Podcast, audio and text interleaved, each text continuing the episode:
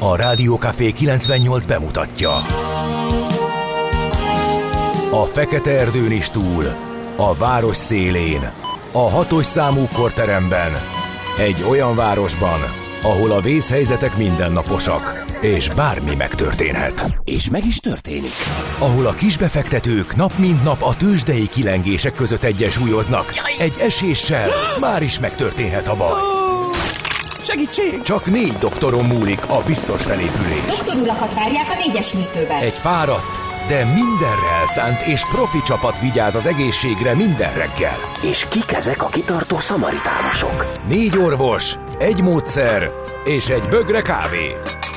Ács Gábor, Jede Balázs, Kántor Endre és Mihálovics András. A főorvosi szobából pedig Profit professzor adja helyes diagnózist. Humor, emberi sorsok, közönséges balesetek és profi megoldások. Néha sürgősségi, néha félig zárt osztály. A Gazdasági Muppet Show minden hétköznap reggel. Te is figyelj! Neked is írjuk a receptet. De miért? Ha nincs pénzed azért, ha megvan, akkor pedig azért. Millás reggeli. Egy kis kanállal minden reggel, és minden rendben lesz. A Millás reggeli főtámogatója a Schiller Flotta Kft. Schiller Flotta is rendtakár. A mobilitási megoldások szakértője a Schiller Autó családtagja. Autók szeretettel. Szép jó reggelt! Szép jó reggelt kívánunk. Csak olyan furcsán néztél. Itt vagyunk ismét. Millás reggeli. Nem néztem furcsán. 6 óra 32 és fél és 3:04, majdnem 33 perc. A stúdióban Kántor Endre.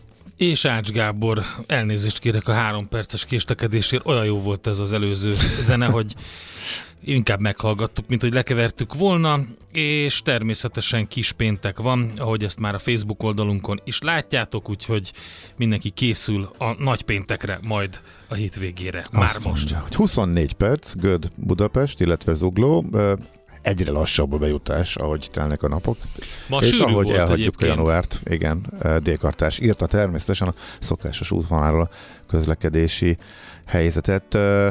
Volt tegnap az M0-áson egy giga dugó azért, mert a csúcsforgalom közepén az egyik fölhajtónál elkezdték szondáztatni az autósokat. Nagyon leegyszerűsítve megkérdezték a rendőrséget, a sajtó képviselő, hogy ezt meg így hogy, miért pont a csúcsidőben. A klasszikus riporteri kérdéssel, és ezt így hogy? És a válasz, nyilván nem szó szerint idézem, de elolvastam, a válasz nagyjából annyi volt, hogy igen, szondáztattunk. Hát, ennyi derült figyelj, ki. Én szeretem egyébként a rendvédelmi szerveknek a munkatársait, van több ismerősöm is. Én de is, hát a kommunikációjukat is kifejezetten. A régi viccekben azért, hogyha azon nőttél fel, amikor még lehetett olyan vicceket mondani, amik nem voltak teljesen konformak, akkor ha abból indulsz ki, akkor sokat nem szabad kérdezni tőlük, mert nagyjából ilyen válaszokat fogsz kapni. Igen, azon gondolkodom, előfordult-e valaha az életemben, hogy bármi nemű értelmes választ, tehát mondjuk ami plusz információkat tartalmazott, érkezette rendvédelmi szervektől, azon nyilván szórakoztató maga a nyelvezet, abban viccet lehet csinálni, meg tényleg kínunkba röhögünk rajta, de hogy valaha valódi információ elhangzott-e, mármint ilyen ehhez hasonló esetekben, hát most így hirtelen nem tudok fölidézni egyet se. Minden esetre nem tudjuk, hogy miért volt rá szükség, és nem tudjuk, de hogy lesz-e még ilyen. Lehet, hogy tudnak ilyet. 0636 980 980. Itt lehet minket elérni WhatsAppon, SMS-ben, Viberen. A Vibert azt külön mondom, mert hogy már sokan tudjátok, hogy van nekünk egy nagyon klassz kis Millás reggeli matrica csomagunk a Viberen, ami most megint elérhető limitált ideig, szerintem ez körülbelül még 2 hét, úgyhogy ha csatlakoztok, nem kell csatlakozni, de egyébként lehet a Gazdasági Muppet Show Viber oldalához, illetve ez úgy működik, hogy... Csatlakozok és kapok matricát? Nem, az úgy működik, hogy ha a Vibert használsz, akkor van egy ilyen, hogy a beállításokban egy matrica áruház, vagy lehet csak keresni is a matricák között, de jobb, hogyha bemész abba a matrica áruházba, aha, és akkor ott meg kell keresni a Millás reggeli névre hallgató csomagot, azt letöltöd, és ha ez sikerült, akkor már tudod használni, és tudsz nekünk is vicces képeket küldeni, meg egymásnak is, meg minden, úgyhogy nagyon jó pofák. Na, így működik.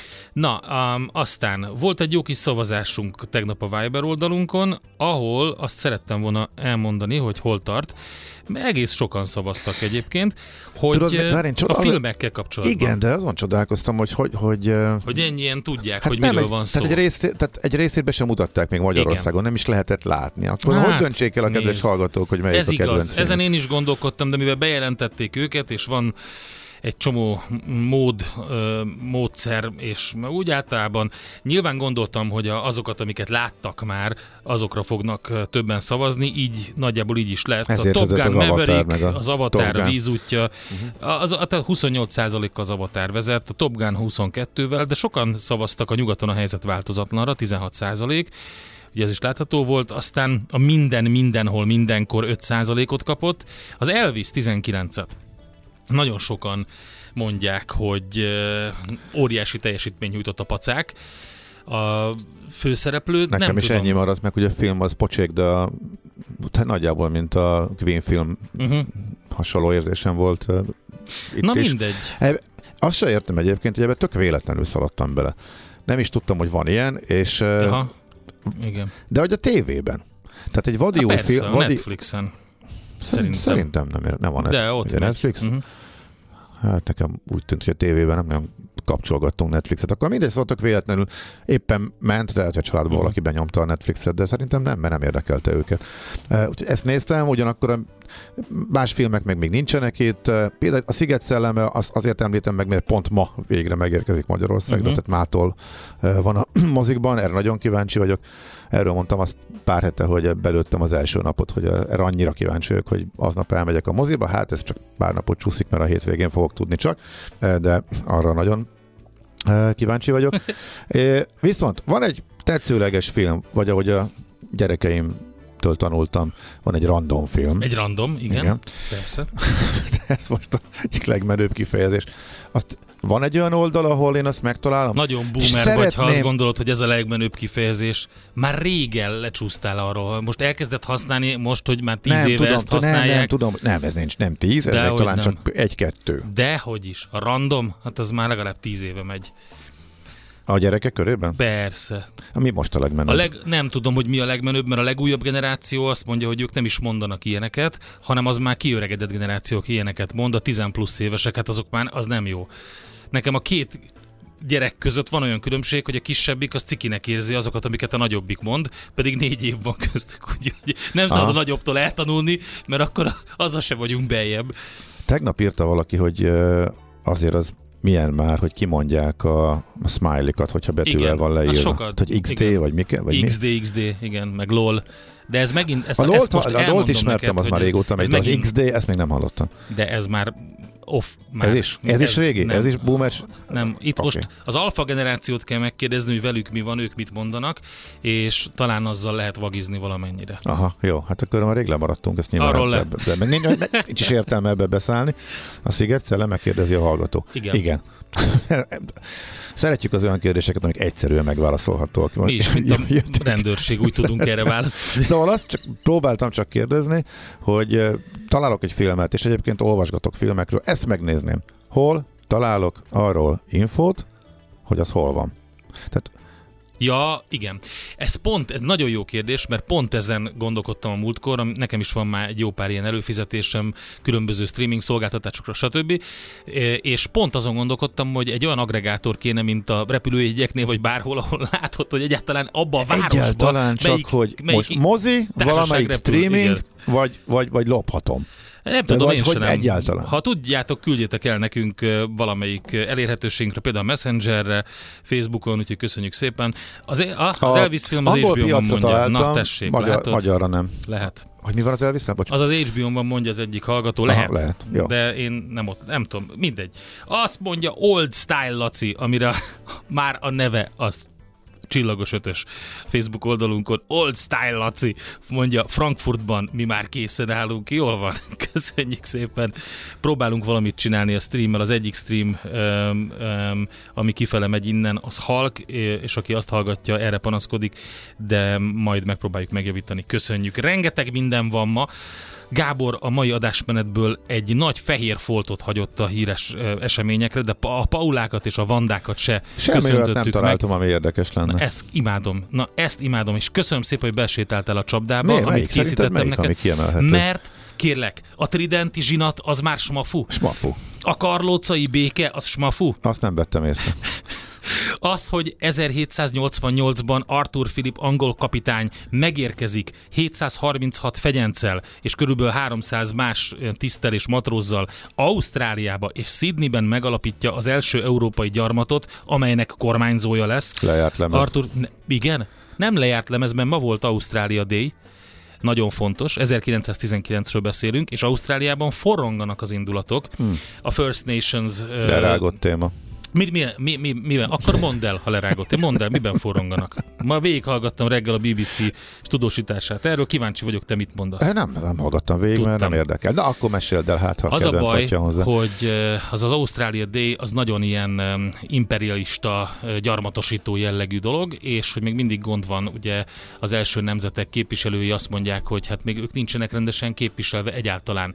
És erre azt találtak ki, ugye ott Labour kormány van Ausztráliában, tehát elvileg baloldal van, hogy azt látták, hogy jó, akkor csinálnak egy ilyen külön az ausztrál parlamentben egy ilyen kontingenst, különböző, azért mondom így, hogy az első nemzetek képviselőiből, mert ha azt gondolt, hogy az aboriginal emberek azok így egy nép, ez nem igaz, mert vannak a saltwater people, vannak az esőerdő emberek, vannak a sivatagi emberek, és ezek különböző népcsoportok, tehát sok népcsoport van. De erre azt mondták, hogy nem akarnak ők külön kontingens, mert az is a fehérek által uralt ilyen díszbemutató, ilyen kirakat kis kabinet lenne az ausztrál parlamentben, ahogy egyébként erre nálunk is voltak példák, illetve hangok, akik azt mondták, hogy ez így működik. Minden esetre ezt szeretnék megoldani, és azt akarják, hogy eltöröljék az Australia Day-t, és legyen más ünnep, ami tényleg igazából visszaadja az ottani polgároknak a identitását. Na, akkor ezt csak el tudtam mondani. Oké. A Sziget Szellemei az a film, csak akkor hozzáteszem, mert voltak kérdések. Ha valaki látta az Imbrűst, akkor az a páros, aki ott a főszereplő. Ők vannak benne, meg az a rendező, aki azóta olyan filmmel tört be végre a mainstreambe és a hatalmas kritikai elismerésbe is, mint a 3 óriás plakát Ebbing határában, Martin McDonaghról van szó, és hát igen, a két színész pedig Corinne Ferrell és Brendan Gleeson, igen. És a csodás írtáj. Az még nyilván nekem külön plusz, már egyik nagy kedvenc, de nyilván emiatt fogom alapvetően megnézni a filmet, amiket így láttam, meg olvastam, meg amit belenéztem. Te amikor hogy az írtályban állsz, akkor mennyi idő, amíg így magadba szívod, és akkor így azt mondod, hogy na jó, ennyi elég, menjünk el egy mekibe. Hát ugye, ameddig nem ázok rongyá, addig ellennék jó sokáig ott, és igazából ezzel szerencsém is volt, mert volt olyan hétvég, amit júniusban úgy fogtam ki, hogy vettem egy újságot, vagy csak elvettem, mert nem lehet, hogy ingyenes újság volt, de hogy tényleg arról ment a makogás két oldalon keresztül, hogy ilyen még évtizedek óta nem volt, hogy 3 napig egymás után nem esett az eső, és pont a hosszú hétvégén milyen kiváló idő volt. Hát aztán neked... csőstül kaptam vissza az egyetlen írországi fesztiválozásomon, amikor az a bizonyos gumicsizmás, amit meséltem szerinted, hogy megpróbáltuk gumicsizma nélkül megúszni, kiderült, hogy az egyetlenek az egész fesztiválon, ezt már nem lehetett, mert hogy egyszerűen éhen haltunk volna, mert a lakókocsikat, amelyekben a büfék voltak, már csak úgy lehetett megközelíteni, és az utolsó napra a gumicsizmának a tetejéig ért a sár, tehát majdnem a gumicsizmába is belefolyt, tehát tényleg szügyig ért mindenkinek. Nem, képeken láttam ilyet, hogy milyenek a brit meg az ír fesztiválok, de nem hittem. Nem hitted el? Nem. Kipróbáltad? Nem. Azt hittem, hogy mit tudom én, 20 évente egyszer akkora eső van, de ott röhögtek és mondták, hogy hát ez itt igazából rendszeres. Oké. Na hát akkor el se tudjuk mondani a híres születésnaposokat. Ha már filmekről volt szó, egyet-egyet vegyünk ki, létszi. Paul Newman, Oscar-díjas amerikai színész, 1925-ben született ezen a napon. Rengeteg jó filmet tudnánk mondani Paul Newmannel, tessék az egyiket megnézni. Sáros László, Kossuth és Jászai Mari díjas magyar színész, egy évvel később, 26-ban született. Aztán kitemelnénk még ki Várszegi Asztrik, pannonhalmi főapát, püspök, 46-os születésű, és te is mondjál. Varga Mihály közgazdász. Tudtam. Na jó, mindegy, mondjad. Illetve politikus. Rajk László, Kossuth Díjas magyar építész, díszlettervező, és természetesen... És politikus. Igen. És politikus, illetve Hajdú Szabolcsot még nem mondtad, ugye? Nem. Kiváló magyar filmrendező, forgatókönyvíró, és azt hittem, hogy te Eddie Van Halennel fogod kezdeni. Nem, azzal szeretném befejezni, mert hoztam egy zenét. Akkor értem, akkor mindent értek. Hát, nagyon vicces, amikor azt írja a Wikipédia, hogy holland gitáros, de mindegy, szóval végig is, hogyha lerövidítjük, akkor igaz, de hát az, hogy mondjuk 7 éves korában kiköltöztek Kaliforniába apjukkal, bátyjával, családjával, akik egyébként természetesen testvére is szintén zenész, és az apja is, úgyhogy innen jöttek a gyökerek. Hát ő gyakorlatilag amerikainak számít, tehát holland születésű amerikai gitáros, billentyűs, producer, dobos, volt itt minden, próbálkoztak, hamar rájöttek, hogy ha cserélnek hangszert, mert a tesója tanult először flamenco gitározni, és Eddie meg dobolni, meg billentyűzni, hogyha cserélnek hangszert, akkor jobban járnak. Mindenki jobban jár. És hát azért az sokat elmond róla, hogy hát forradalmasította a gitárzenét a tapping technikával, amit lényegében, hát nem ő talált ki, de azért azt lehet mondani, hogy hozzáfűződik leginkább ez a technika, és hát már gyerekkorában, hát ilyen fiatal tini korában Eric Clapton volt a kedvence. Szóval amikor azt mondta az egyik társa, aki felkarolta zeneileg is később, hogy hát hogy lehet az, hogy ez a tizenpár éves gyerek az hangról hangra leszedi Claptont, és el is játsza azokat a felvételeket a Creamből például, amik hát azért, hogy is mondjam, komoly zenészeknek is problémákat okoznak, hát neki ez ment. Sokat most nem tudok róla mondani, mert annyi sok időnk nincsen, annyit szeretnék mondani, hogy 1978-ban jelent meg a debütáló lemezük, a Van Halen címmel, nagyon sok nevük volt korábban, volt itt Bad Salad, vagy nem, Rat Salad az egyik Black Sabbath szám címe volt, Genesis néven zenekaruk, az eredetileg.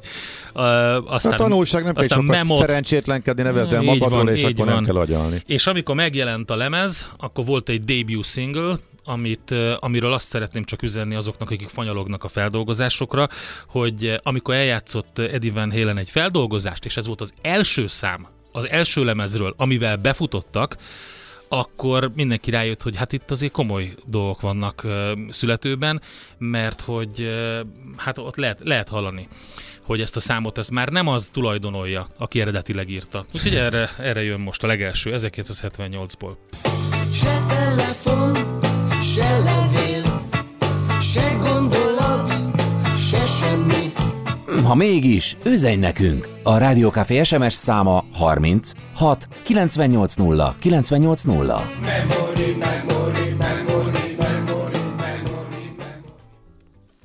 Már az XD régi, már a LOL régi. Gábor, megírták a hallgatók. Igen, a legfontosabb információk. Akkor két kérdésem van. Mi van most? Ami új. Ugye, ugye? Én az XD-t nem hallottam, nyilván a LOL-t azt nyelvből, tehát kimondva is gyakran, de az XD az új volt. Nem tudom, mi van most helyette ezek szerint. Majd akkor a hallgatók megírják. Mondom, nekem azt mondta kislányom, hogy ők már nem beszélnek így, ők nem mondanak ilyeneket, ők rendesen beszélnek szavakkal. Úgyhogy lehet, hogy van egy ilyen visszacsapódás. Kiment, nem van tudom. Visszacsapódás, ezek kimentek a divatból. Ja, okay. Meg kell kérdezni a legkisebbeket. A legújabb generáció mond-e valami ilyesmit. Na, találtál valami izgalmasat a lapokban? Szerintem igen. Hú, van bőven. Átfutottam reggel a 444.hu cikkét, amely a parkolási anomáliákról szól, illetve hát egy egészen durva történet, hogy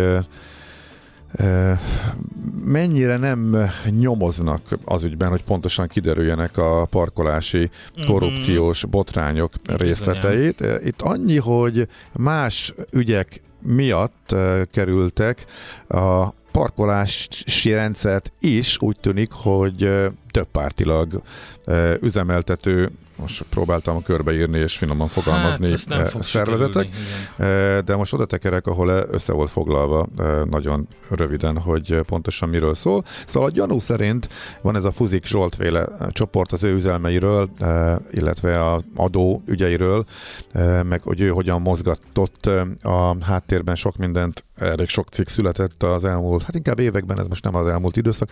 Ő vádalkút kötött és a választási kampányban földobott elsősorban ellenzéki politikusokat is, vagy fölpróbált, és úgy tűnik, hogy az ő csoportja 2016-ban egy kamu parkolási céget hozott létre, ezt SIS néven futott, a tetejére raktak egy Strómannak tűlő illetőt, utána lefizették a politikusokat, hogy a kerületi közbeszerzéseken ez a cég legyen a befutó, ez 3 kerületben is abszolút megtörtént. Ezután túlárazták ezerrel a munkát, kiadták a parkoláshoz valóban értő alvállalkozóknak, és az extra profitot tették zsebbe. Ezért ezekben a kerületekben, tehát annyit sikerült lopni ez alapján, a gyanú alapján, hogy vaskosan veszteséges lett a kerületekben ez a parkolási tevékenység, és a cikk alapvetően arról szól, hogy van egy adócsalásos ügy, és ez a fuzikféle vonal, és a NAV ezt alaposan megvizsgálta, de a parkolási korrupciós résztről mindenki lepattan, és azt igazából nem így. Mint egy mellékesen ezek az arcok is így bekerülnek az eljárásokba, de a napnál is világosabb, így kívülről nézve az eddig megjelent információk alapján, hogy komoly korrupciós helyzet van a parkolás résznél is, de ezt valahogy nem akarja senki se vizsgálni. Hát én azt mondom, hogy menjünk át a tőzsdére, mert borzasztó sok téma van, de szépen a műsorban majd megbeszéljük ezeket mind. Hol zárt? Hol nyit? Mi a sztori? Mit mutat a csárt? Piacok, árfolyamok, forgalom a világ vezető parkettjein és Budapesten. A tőzsdei helyzetkép támogatója, a hazai tőzsde gyorsan növekvő nemzetközi informatikai szolgáltatója, a Gloster Infokommunikációs Nrt. Megnézzük először a budapesti értéktőzsdén, mi volt az előszobában, most azzal kezdünk. Az AstraZan 2%-os pluszot tudott összeszedni, az X-Tent kategóriáról beszélek természetesen, a Cyberg viszont 4,7%-os minusszal zárt tegnap. A napban volt még mozgás, valamennyi 0,7%-os plusz, és a Polyductban 2,5%-os minusz. Ez volt tehát az X-Tent kategória, de alapvetően ebből is látszik, hát mondjuk ebből nem lehet nagy következtetést levonni, de az a lényeg, hogy alul teljesített a magyar tőzsde. Az OTP zárt nagyobb mínuszban, és volt egy 1,4%-os mínusz, tehát így a BUX-ban, és ha megnézzük az OTP-t, akkor látjuk, hogy 2,6%-kal vezeti a sort a blue chipek között. A Richter 1,5%-os mínuszban zárt, a Magyar Telekom 0,8%-kal zárt lejjebb, és a MOL-nál volt egy 0,5%-os plusz. Itt, ha jól emlékszem, MOL papírokat értékesítettek nagy számban, és ennek volt köszönhető az érdeklődés, de alapvetően a top 5 ez így nézett ki. Hát az OTP volt a forgalomnak a zöme, 9,5 milliárd forint. Mi történt Amerikában? Igen, hát valahogy pont a fordítottja, mint Budapesten, Budapest napon belül ejtőzött az OTP vezetésével. És valami zavar volt, amikor elindult a kereskedés. Az meg az előző napon volt. Ja, okay. Most csak megfejtették, hogy mi volt, de a megfejtés valami olyan szakkifejezés volt, hogy nem értettem. Tehát... Oké. Okay. Össze-vissza voltak az árak, elszabadultak, akkor megpróbálták leállítani a kereskedést. Voltak ügyletek, amiket visszavontak, volt, amiket érvénytelenítettek, volt, amiket nem. Aztán leállt az egész, de elég hamar megcsinálták. Erről tegnap kiadtak egy közleményt, de abból se értettem semmit.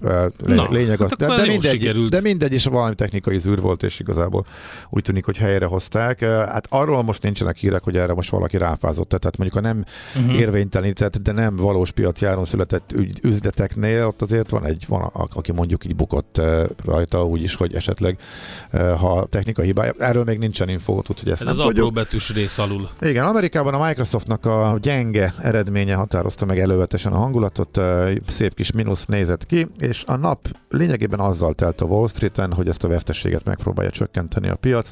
Napon belül emelkedésnek indultak az árak. Előtte még Európában annyi érdekesség volt, hogy az utazási részvények nagyon felülteljesítettek idén egyébként.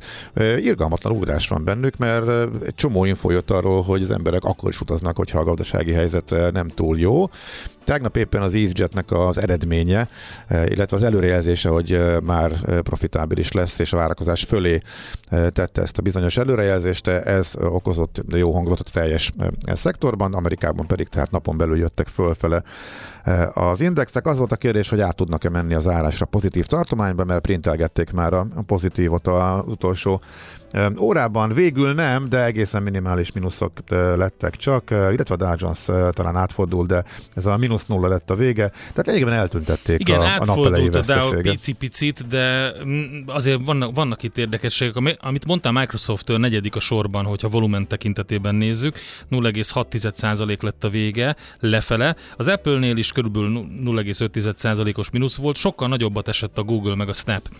5,7%-ot a Snap, a Google 2,5%-ot, és a pluszos oldalon is vannak kiemelkedő papírok, ilyen például a Warner Brothers 8,6%-os plusszal, akkor az mit akartam még mondani? Az AT&T 6,6%-os plusszal, az Amazon majdnem 1%-kal, és a Tesla tovább is erősödik 0,4%-kal. Azért érdekes, mert tényleg nagyon-nagyon régóta vezeti a sort, és majdnem 200 milliós volt a forgalom megint benne, úgyhogy van érdeklődés. Ugye a Tesla-nál a lényeg a zárás után jött. Na, a normál kereskedésben a piacra mozgott, a mínuszát csökkentette, és átment egészen minimális pluszba. Majd a zárás után a várakozásoknál jobbat jelentett, és kedvezően is fogadták. Zárás utáni elektronikus kereskedésben 5,5%-ot ment fölfelé a Tesla. Tőzsdei helyzetkép hangzott el a Millás reggeliben.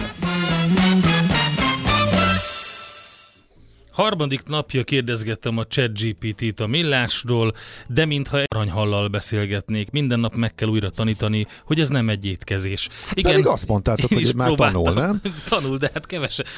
Magyarul lassabban szerintem is, úgyhogy neki kell menni. Raffle? Az mi?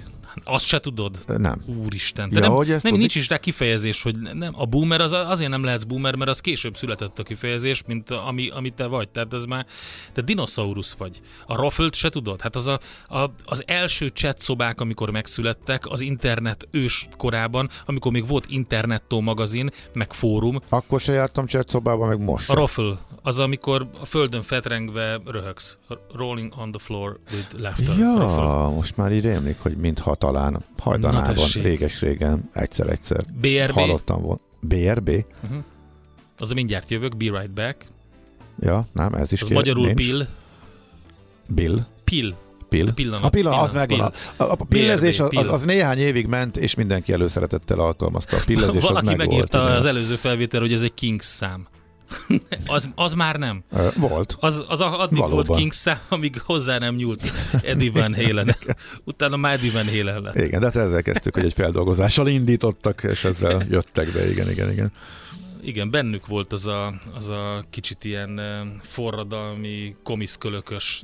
Hát a David Lee Roth-tal együtt azért ők a színpadon elég sokáig. Ja igen, mutatja, hogy mennyi az idő, ne beszéljünk össze-vissza. Megyünk tovább, jön Budapest a csodás rovatunk, amiben bepótoljuk a beszélgetésünket Csajó Dáviddal, a kiállításról beszélgetünk, a rendszerváltás előtti magyar popzenéikről, aztán majd arról beszélgetünk, hogy olcsóbbak lesznek az alapbankszámlák, de így se biztos, hogy érdemes váltani, váltogatni, vagy nem tudom, szóval Homa Péter majd a biztosdöntés.hu bankszámla szakértője ezt megfejti nekünk, ez a két beszélgetésünk a hírek után, maradjatok velünk.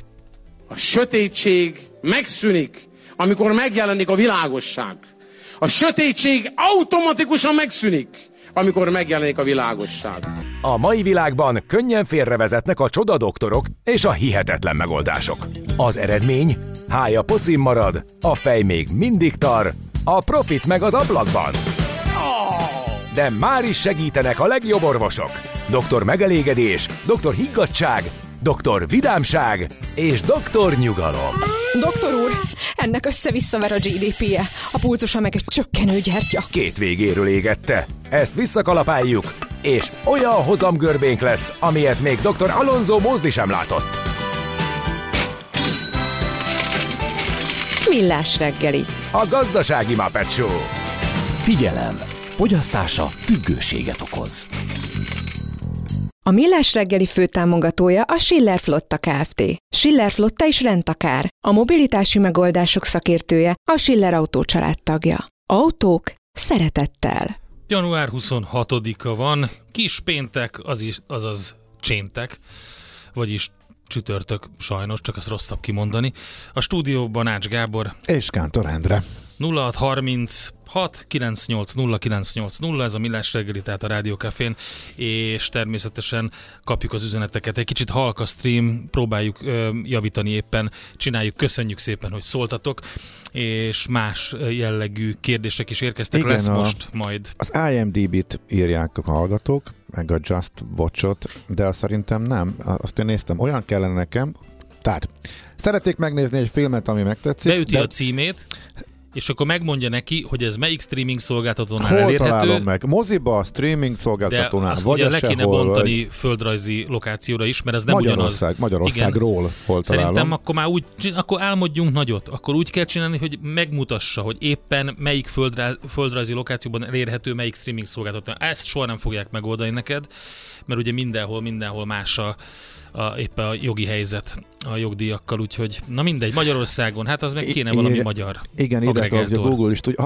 Ha moziban van, akkor egyből tudja nyilván, tehát hogyha moziban játszák, akkor nincs probléma, azt kidobják a keresők meg ezek a magyar szolgáltatók is, ellenben, ha éppen nem játszák moziban, akkor hol találom, akár régi filmekre, akkor végig kell nézned, akkor is éppen. Bizony. Igen, na mindegy. Ha az összeset végig kell nézned, és az nem mindig sikerül. Jó, szóval akkor nincs ellenszer, tehát akkor ez én nem nincs egyszerűbben. Jó. Na de, nézzük meg a fő témánkat most a blokk elején. Egyre nagyobb buborékban élünk, de milyen szép és színes ez a buborék. Budapest, Budapest, te csodás! Hírek, információk, események, érdekességek a fővárosból és környékéről.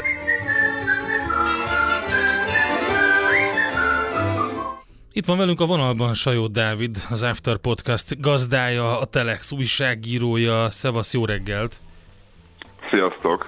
És különböző jó kis koncertes könyveknek az írója, például a Backstage-nek, amiről már beszélgettünk. Igen. Na de hogy a téma, amiért hívtunk, remek kiállítás nyílt a rendszerváltás előtti magyar popzenéről. És tőled idéztünk, tehát te nevezted remeknek, és ez keltette föl a mi érdeklődésünket is. Szóval, a Magyar Zeneházában. Így van. Ugyebár most már szerintem látogatható, ha jól tudom, most már a kiállítás, mert még az ilyen díszmennyiton voltam a helyszínen. Szerintem azért kelthette fel az érdeklődéseteket ez a cikk, mert szerintem ritkán szoktam ennyire egyértelműen pozitív dolgokat írni. Ez pontosan így van. Valamiről. Meg érdekel minket a téma, másrészt tényleg abszolút kíváncsiak vagyunk erre. Igen, nyilván az van, hogy ugye a Magyar Zeneház az egy elég megosztó épület, ugye a Liget projekt, a Városliget, meg ugye az ezzel kapcsolatos kormányzati kommunikáció miatt, de hogy szerintem pont ez az a kiállítás, ami így megmutatta azt, hogy ettől függetlenül mennyire értékes hely lett szerintem egy év alatt a Magyar Zeneháza itthon, és hogy a kevés állami intézmények egyike, ahol szerintem ténylegesen minőségi munka folyik. Ez a kiállítás például erre tök jó példa. Uh-huh. Oké, mit látunk ott? Hogy képzeljük el? Egy kis kedvet csinálj nekünk akkor hozzá. Úgy kezdtek el, hogy amúgy valami jó az egész, lenn van a Magyar Zeneházának az alaksori részébe, azt mondja, ilyen 1000 négyzetméteren a kiállítás, és ahogy beléptek, olyan, mintha így megérkezzetek ilyen 57-be, Budapestre, van ilyen kis városrésztek, egy ilyen kis makettje, de ilyen rendes nagy makettje, régi városfalakkal, régi pószterekkel, régi plakátokkal, szóval az egész kétes olyan, hogy nem csak az, amit az ember megszokott mondjuk így, hogy ki vannak rakva képek, és akkor mellé van írva a szöveg, és akkor tessék balról jobbra haladni, hanem tényleg így egy ilyen nagyon intenzív, már ilyen kis maketváros feelingje van az egésznek ott az alaksorban, és ilyen nagyon, nekem nagyon tetszett, mert tényleg látszik az, hogy a kurátoroknak képviseltek gondolkodtak azon, hogy hogyan lehet sokkal többet kihozni ebből, mint egy sűrűn kiállítás. Uh-huh.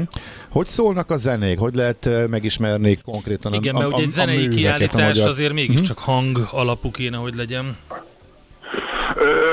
Szerintem majdnem minden résznél, én szerintem legalább 30-40 fejhallgatót számoltam össze, amíg végigmentem a kiállításon. Szerintem mindenhol, ahol lehet, mindenhol vannak fejhallgatók, ahol bele lehet hallgatni a zenékbe, de nagyon sok helyen vannak tévékészülékek is, egy jó régi tévékészülékek, ahol non-stop koncertfelvételek mennek, szóval konkrétan bárhol bele tudsz hallgatni a zenékbe. Nyilván az van, ez egy díszbemutató volt, hát egy ilyen ünnepélyes megnyitó, ezért rohadt sokan voltak, és nem tudtam egyenként félig hallgatni mindent.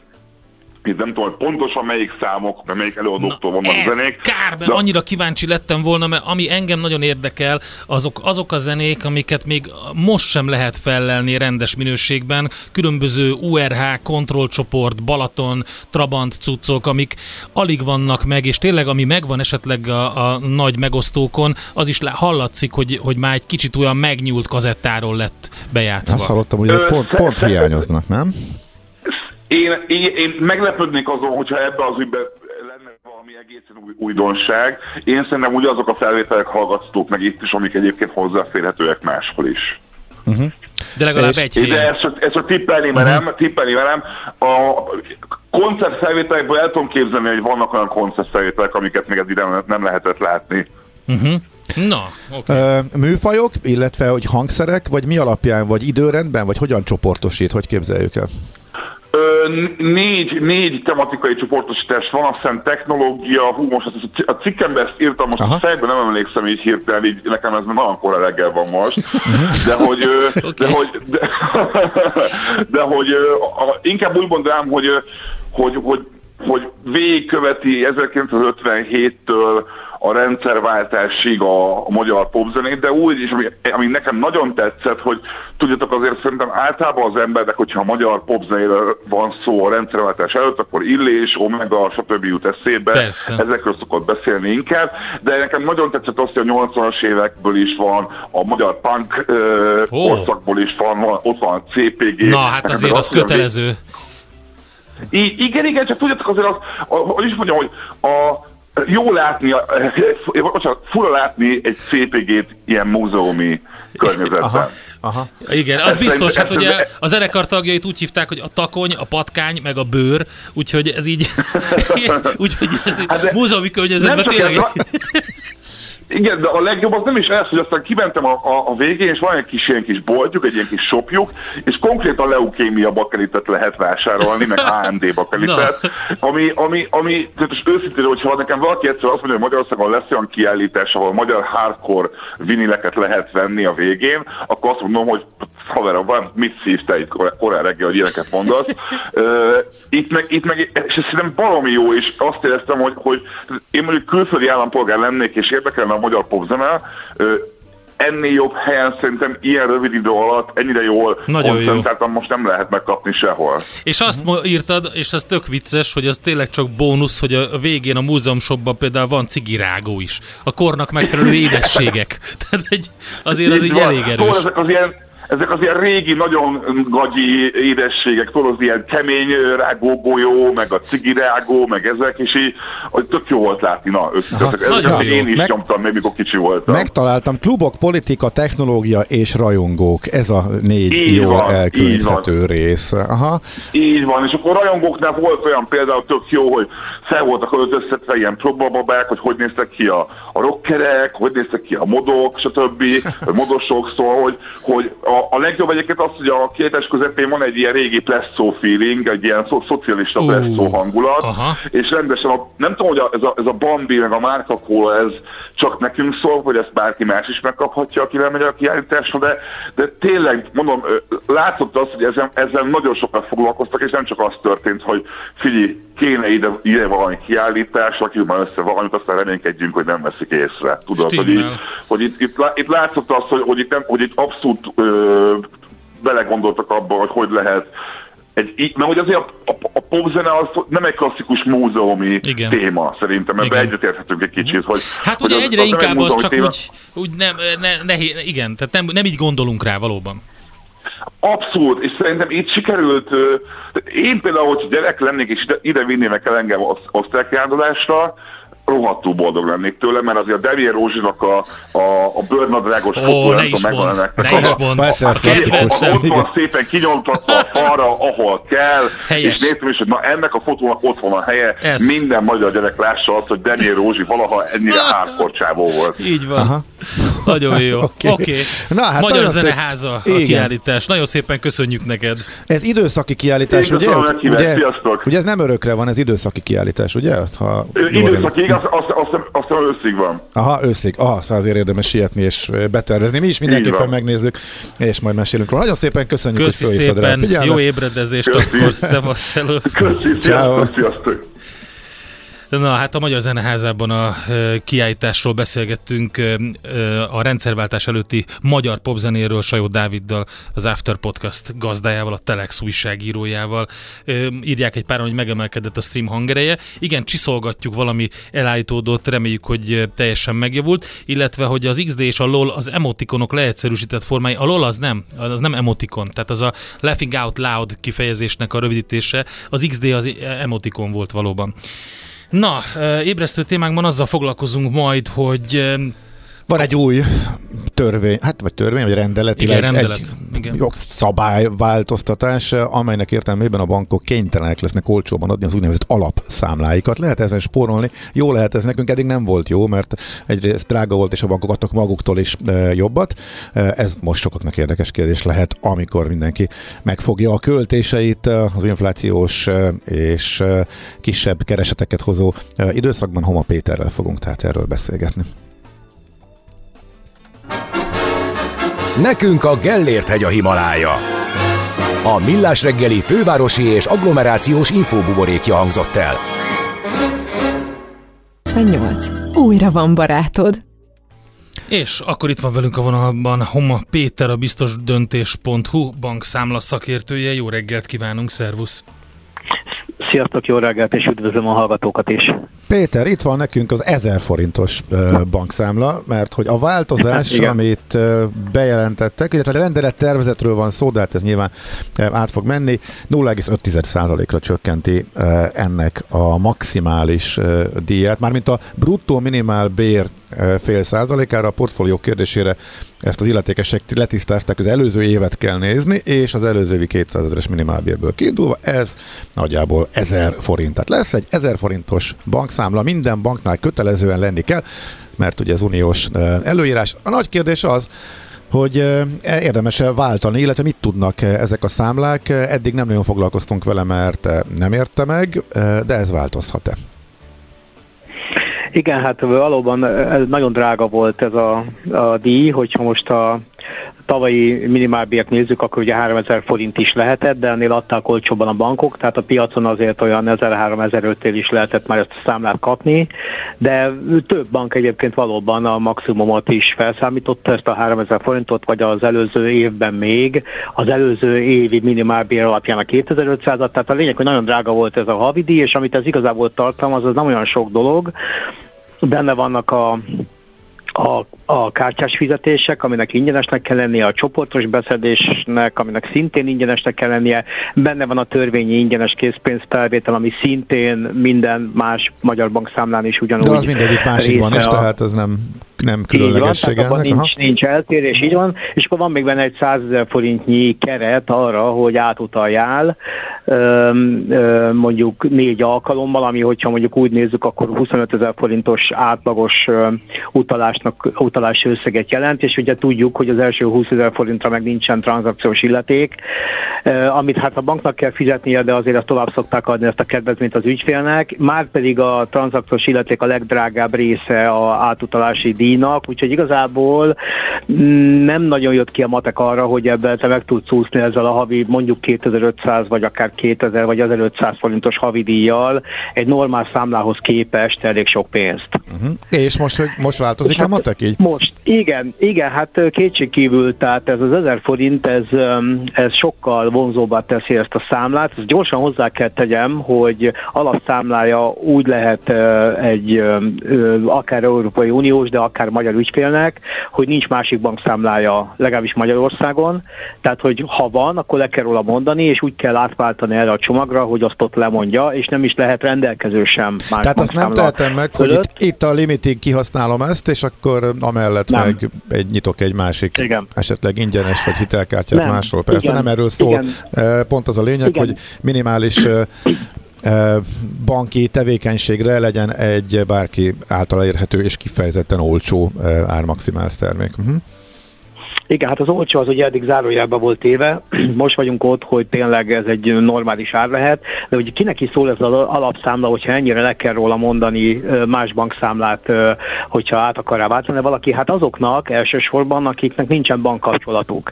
Tehát, hogy ez az alapszámla igazából pont arra a célra lett kitalálva, hogy közelebb hozza azokat az ügyfeleket, akik nem rendelkeznek semmilyen bankszámlával, és hát szerintem ez az árazás ez nem egészen váltotta be ezeket a reményeket, és talán most, hogy a kormány így átárazza ezt a számlát, most talán így valóban be tudnak vonzani vele már olyan ügyfeleket, akik eddig nem bankoltak egyáltalán.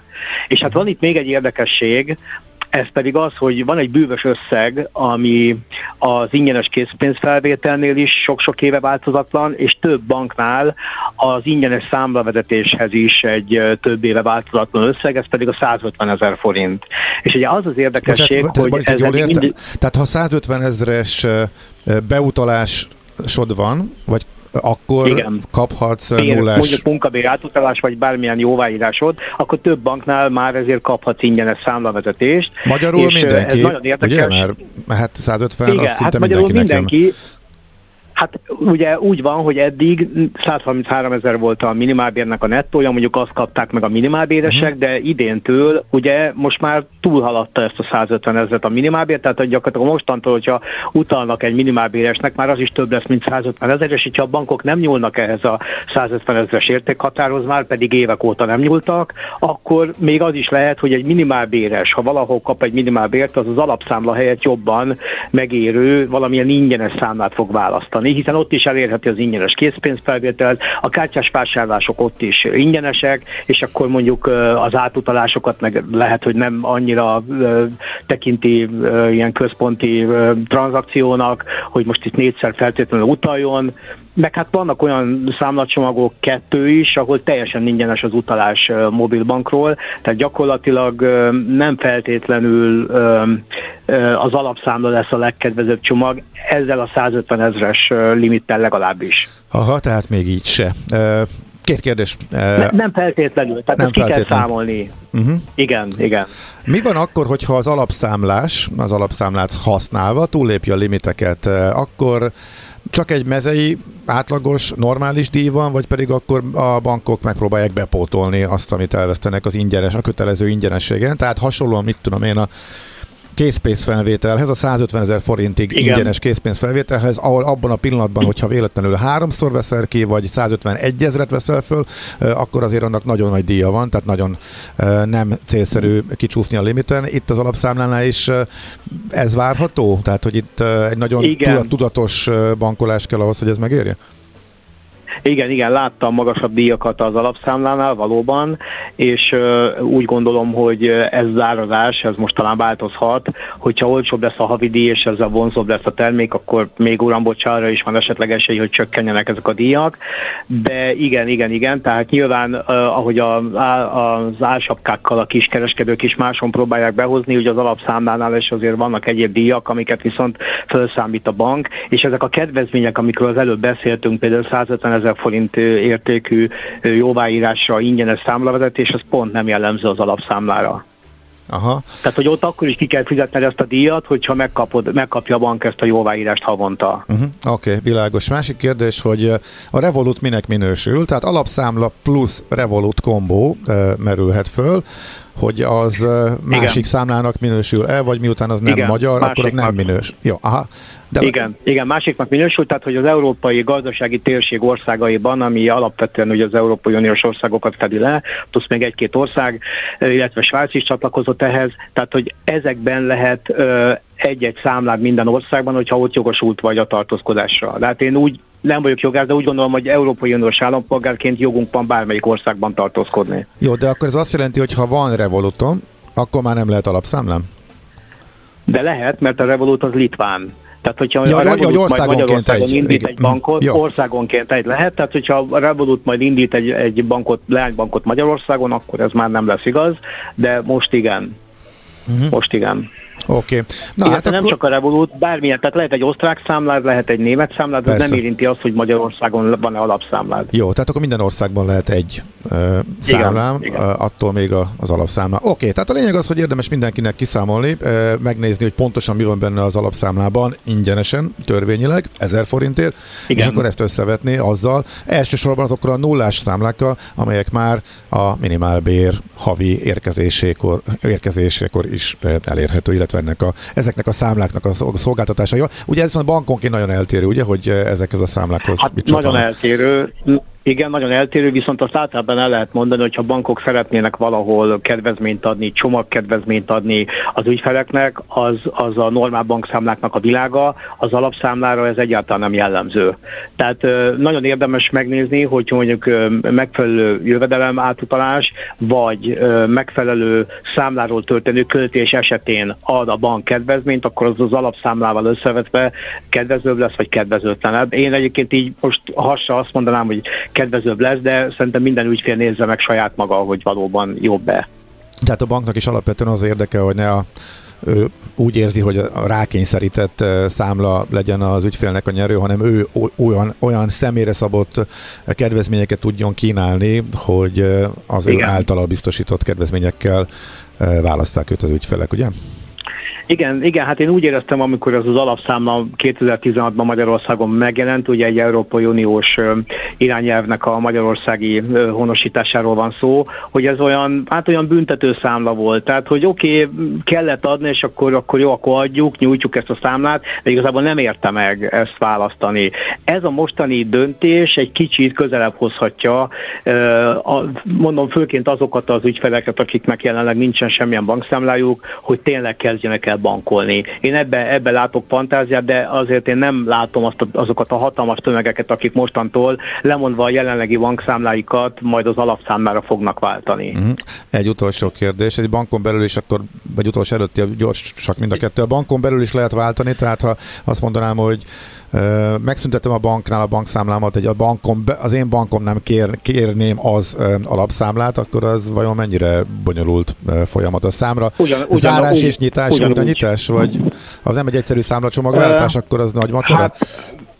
Hát úgy van, hogy ugye amikor megnyitod az alapszámlát, akkor nyilatkoznod kell arról, hogy nincsen másik ilyen számlád.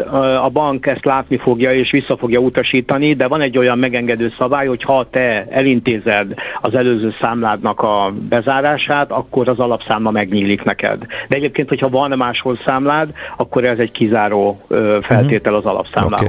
Okay. Jó, de igen, tehát ezt meg lehet csinálni bankon belül is. A másik kicsit visszautalva, amit mondtál, szerinted most van esély, hogy a bankok kitörjenek ebből a évek óta változatlan helyzetből, tehát, hogy megemeljék azt az összeget, amit szükséges beutalni havonta ahhoz, hogy a nullás számlákat biztosítsák?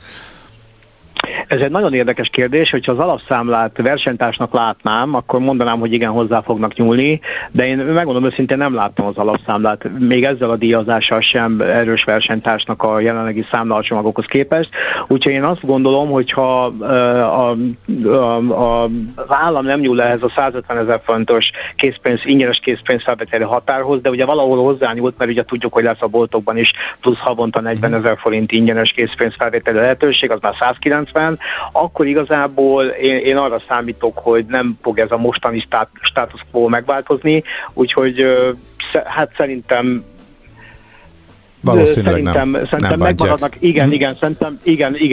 szerintem megmaradnak a bankok annál, hogy az alapvető verseny továbbra is a kereskedelmi célú, mármint a lakossági ügyfeleknek kereskedelmi alapon nyújtott bankszámla termékek között fog eldőlni. Világos. Oké. Péter, nagyon szépen köszönjük a sok-sok hasznos információt ismét.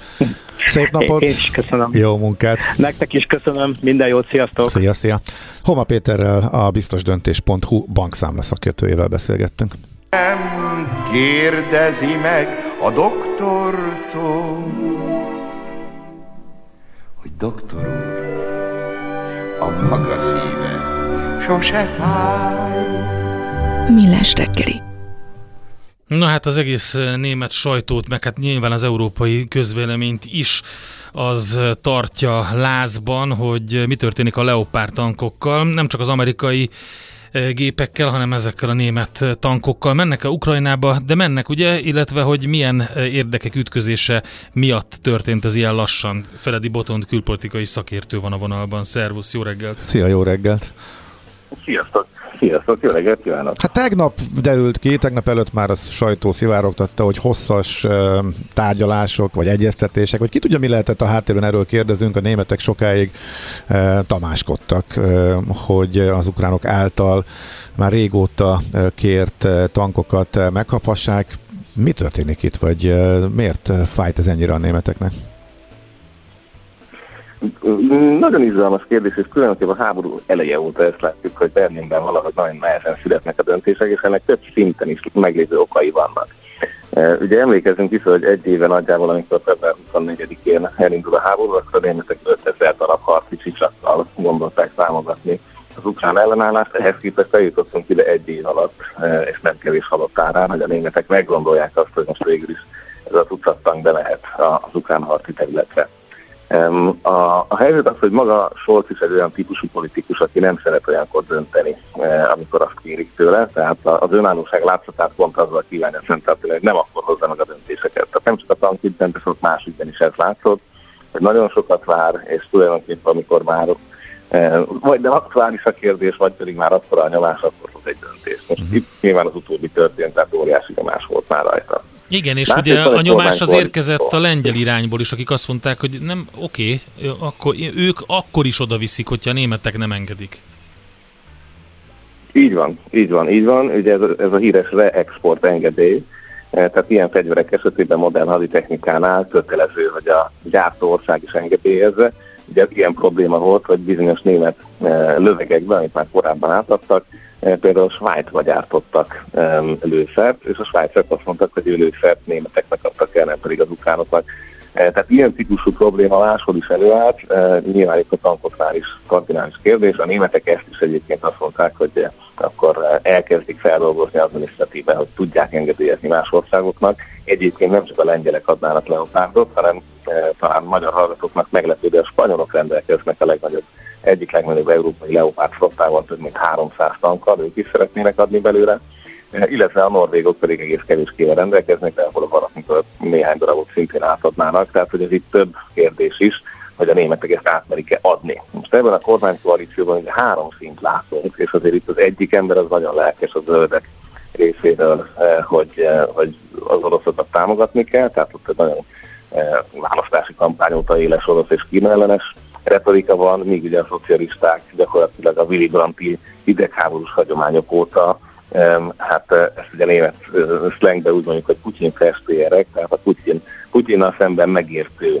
blokkot viszik, és ez gyakorlatilag Hamburg, ahonnan Olaf Scholz maga jön, az egyik fő gazdasági központja volt ennek az iskolának. Úgyhogy még ez is benne van a dologban, és azért azt is tegyük hozzá, és tulajdonképpen ez a legizgalmasabb aspektus, hogy a németek nagyon sok más döntésben sem hozták meg az orosz ellenes, vagy ha úgy tetszik, az oroszokkal való fonal elvágását. Egy friss kutatás szerint a német cégek vannak még mindig a legnagyobb arányban orosz piacon, egyébként az európai cégeknek is összesen valamivel több mint a 8%-a vonult ki teljesen az orosz piacról. Tehát ez tavaly tavasszal történt, nagy csindadattával, itt emlékszünk, az egyik gyorsépezmi szolgáltató az látványosan kivonult, de egyébként a cégek egy jelentős része bent van, vagy Törökországon keresztül átcsomagolva szállítja a dolgokat, és ebben a németek szintén vezetnek. Tehát ők nagyon-nagyon-nagyon nehezen adják föl ezt a politikájukat, gyakorlatilag erre épült az egész, és azt is mondhatjuk, hogy az oroszok is kőkeményen bedolgozták magukat a német adminisztrációban. Igen. Ezt akartam mondani, hogy egyre több ilyen... Bocsánat, belebeszéltem, belebeszéltem a mondatodban. Létszes, még egyszer mondd el ezt a német politikai vonalat. Tényleg csak annyi volt az utolsó mondat, mert ez szerintem izgalmas, hogy ugye ősz óta látjuk, hogy viszik el az orosz kémeket a német közigazgatásból, tehát hogy ez a penetráció az orosz titkosszolgálatok oldaláról, ez nagyon komoly, nagyon mély, és az északi áramlatprojektet érintette nem meglepő módon, illetve a nagyon-nagyon lassan a hidegháború után az oroszokkal visszaépülő német elhárítást. Ezt úgy kell érteni, hogy egy ideig nem dolgoztak az oroszokra ezen a szinten, a hírszerzői szinten, és ezt elkezdték újra felhízlalni, de hát ebbe kerültek aztán olyan emberek is, akiknek nem ott volt helye. Az elmúlt napokban azért ment az a latolgatás a nemzetközi sajtóban, hogy milyen okok állhatnak még a háttérben, hogy a németek húzzák az időt, és nem akarnak ebbe belemenni, illetve hogy emiatt a jogok miatt megtiltják a német gyártmányú, de más országokban levő tankoknak az Ukrajnába vitelét is, és az egyik ilyen volt, ami nekem így érdekesnek tűnt, hogy ha ezek az országok Ukrajnába szállítják, illetve Ukrajnának adják ezeket a tankokat, akkor rögtön részükről egy újabb beszerzési szükséglet keletkezik, és ezt Amerika ilyen cégek is tudják szállítani, és ez pedig a német ipar ellen szól, tehát ez ismét egy saját gazdasági érdekvédelem is lehet a németek részéről, hogy akkor nekik megint versenyezniük kéne, lehet, hogy nem tőlük vennék meg azokat a tankokat ezek az országok, akik szállítanak Ukrajnának. Ez lehetséges, vagy ez már csak egy inkább ilyen belemagyarázás? Hát az az igazság, hogy tehát ez egyébként a Leopard 2-esnek a friss változatai, különböző 2A szám jelű tankok, sorozatok vannak. Ennek azért ez egy nagyon komoly haditechnika, tehát egyáltalán nem biztos, hogy ha most valaki véletlen elad, odaadja ezeket a tankjait, akkor hip-hop rögtön amerikai haditechnikát akar. Tehát azt mondanám, hogy egy ügyes német kommunikáció és hozzáállása, ha azt mondanák, hogy ők azok, akik ugye ez a darabja nagyjából 2-3 milliárd forint között volt a háború előtt, akkor simán lehet, hogy nekik gazdasági lehetőség. Tehát éppen, hogy az érvet a visszájára fordítanám meg, tehát hogy azért soha nem ennyire egyértelmű, hogy akkor most rögtön amerikait kell menni. Nyilván lehet, hogy bizonyos országban lenne nyomás, de hát ha már eddig lettek 300-ot, akkor nem fog hozzávenni valami más gyártmányt, mert nem az egészet adja oda, és nem akar kétfajtát üzemben tartani. Tehát ilyen szempontból nekem ez az érv, ez hirtelen nem tűnik a legmeggyőzőbbnek, de hát rengeteg ilyen típusú érv van, meg ugye hát ez egy létező vonal, hogy akkor Amerika hogy húz hasznot, nyilván itt vannak szektorok, akik tényleg igen, ez egy tök érdekes vonal, ugye, hogy Amerika segítségére szorul Európa, hogy ne hagyja úgymond eszkalálódni a háborút, de azért kívülről nézve mégiscsak úgy tűnik, hogy nagyjából annyi fegyvert adnak, annyit dob össze a nyugat, hogy állóháború legyen. Annyit nem, amennyit Zelenszky kér, azt mondja, 300 tankkal vissza tudnák szorítani az oroszokat a határok mögé, és véget érhetne a háború. De ezt úgy tűnik, hogy ezt Európa idáig nem menne el, mert fél az ellencsapástól? Vagy hogy milyen érdekek mentén tartunk ott, hogy a háború lényegében úgy tűnik, hogy sokáig folytatódhat, mert pont annyi fegyver megy Ukrajnába, ami mondta nem így van, csak nekem ilyen érzésem van, hogy mondjuk az orosz előrenyomulás, illetve a további eszkalálódást meg tudják állítani. Ez egy nagyon izgalmas vitapont, mert ugye a 300 az tényleg nagyjából egy ilyen standard ukrán igénynek tekinthető, és ehhez képest, ugye, hogyha itt mindenki összeadja azt, amit tényleg ígér, akkor ez valamilyen 100 körüli nagyságrendre, tehát ugye 1/3 körülre jönne össze. Ugye azért tegyük hozzá, hogy van egy olyan táblázat, ami külön azt méri, hogy ki mit ígért meg, és mi az, amit már tényleg odaadott, és ebben a táblázatban senki nem teljesít 100%-ra. Tehát azért az, hogy ezek mikor fognak megérkezni, mikor tudják kiképezni rá az embereket, ez előre 3 hónap után indul el a láthatósága a harcversenyen, hogy tényleg egy ukrán katona vezet egy ilyen tankot. Tehát ez egy hosszú folyamat. Onnantól kezdve, ha vannak kiképzett katonák, nyilván megint könnyebb lesz bizonyos szempontból újraadni. Tehát egyrészt van ebben egy ilyen pilot szakasz is, hogy nézzük meg, hogy ez tényleg ér ennyit, tehát tényleg nehéz páncélos ütközetek azok, amikről szó van. Ugye látjuk, hogy van egy háborúnak, de azt is tegyük hozzá, hogy a nyugati harci technika az ugye légi, illetve rakétát és nagyon messzire előző tüzérség szempontból adott eddig támogatást. A légiben egy egység a felderítés, tehát a következő ilyen kérdés majd az lesz, hogy repülőgépeket adunk-e.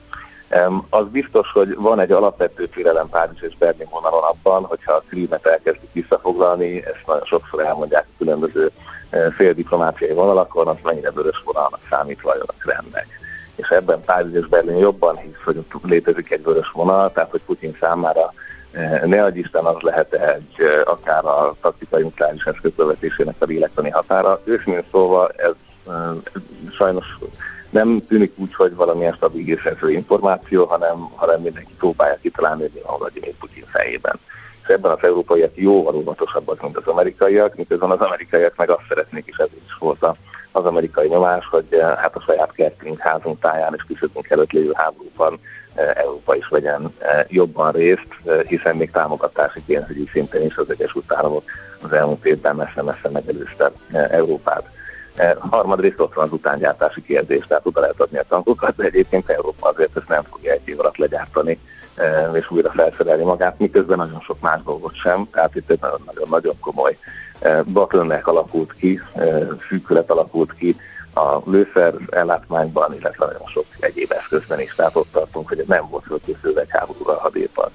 Úgyhogy sok politikai ok van a különböző iskolákban, egy kicsit másodtálolják ezt Párizsban vagy Berlinben, de azért lényegében az orosz reakciót is tesztelni akarják, mert biztos, hogy senki nem akarta bejelenteni egyből, hogy odaadjuk a 300-at, hogy teljesítenek egy ukrániként, hanem úgy szépen lassan megnézni, hogy ennek milyen hatása.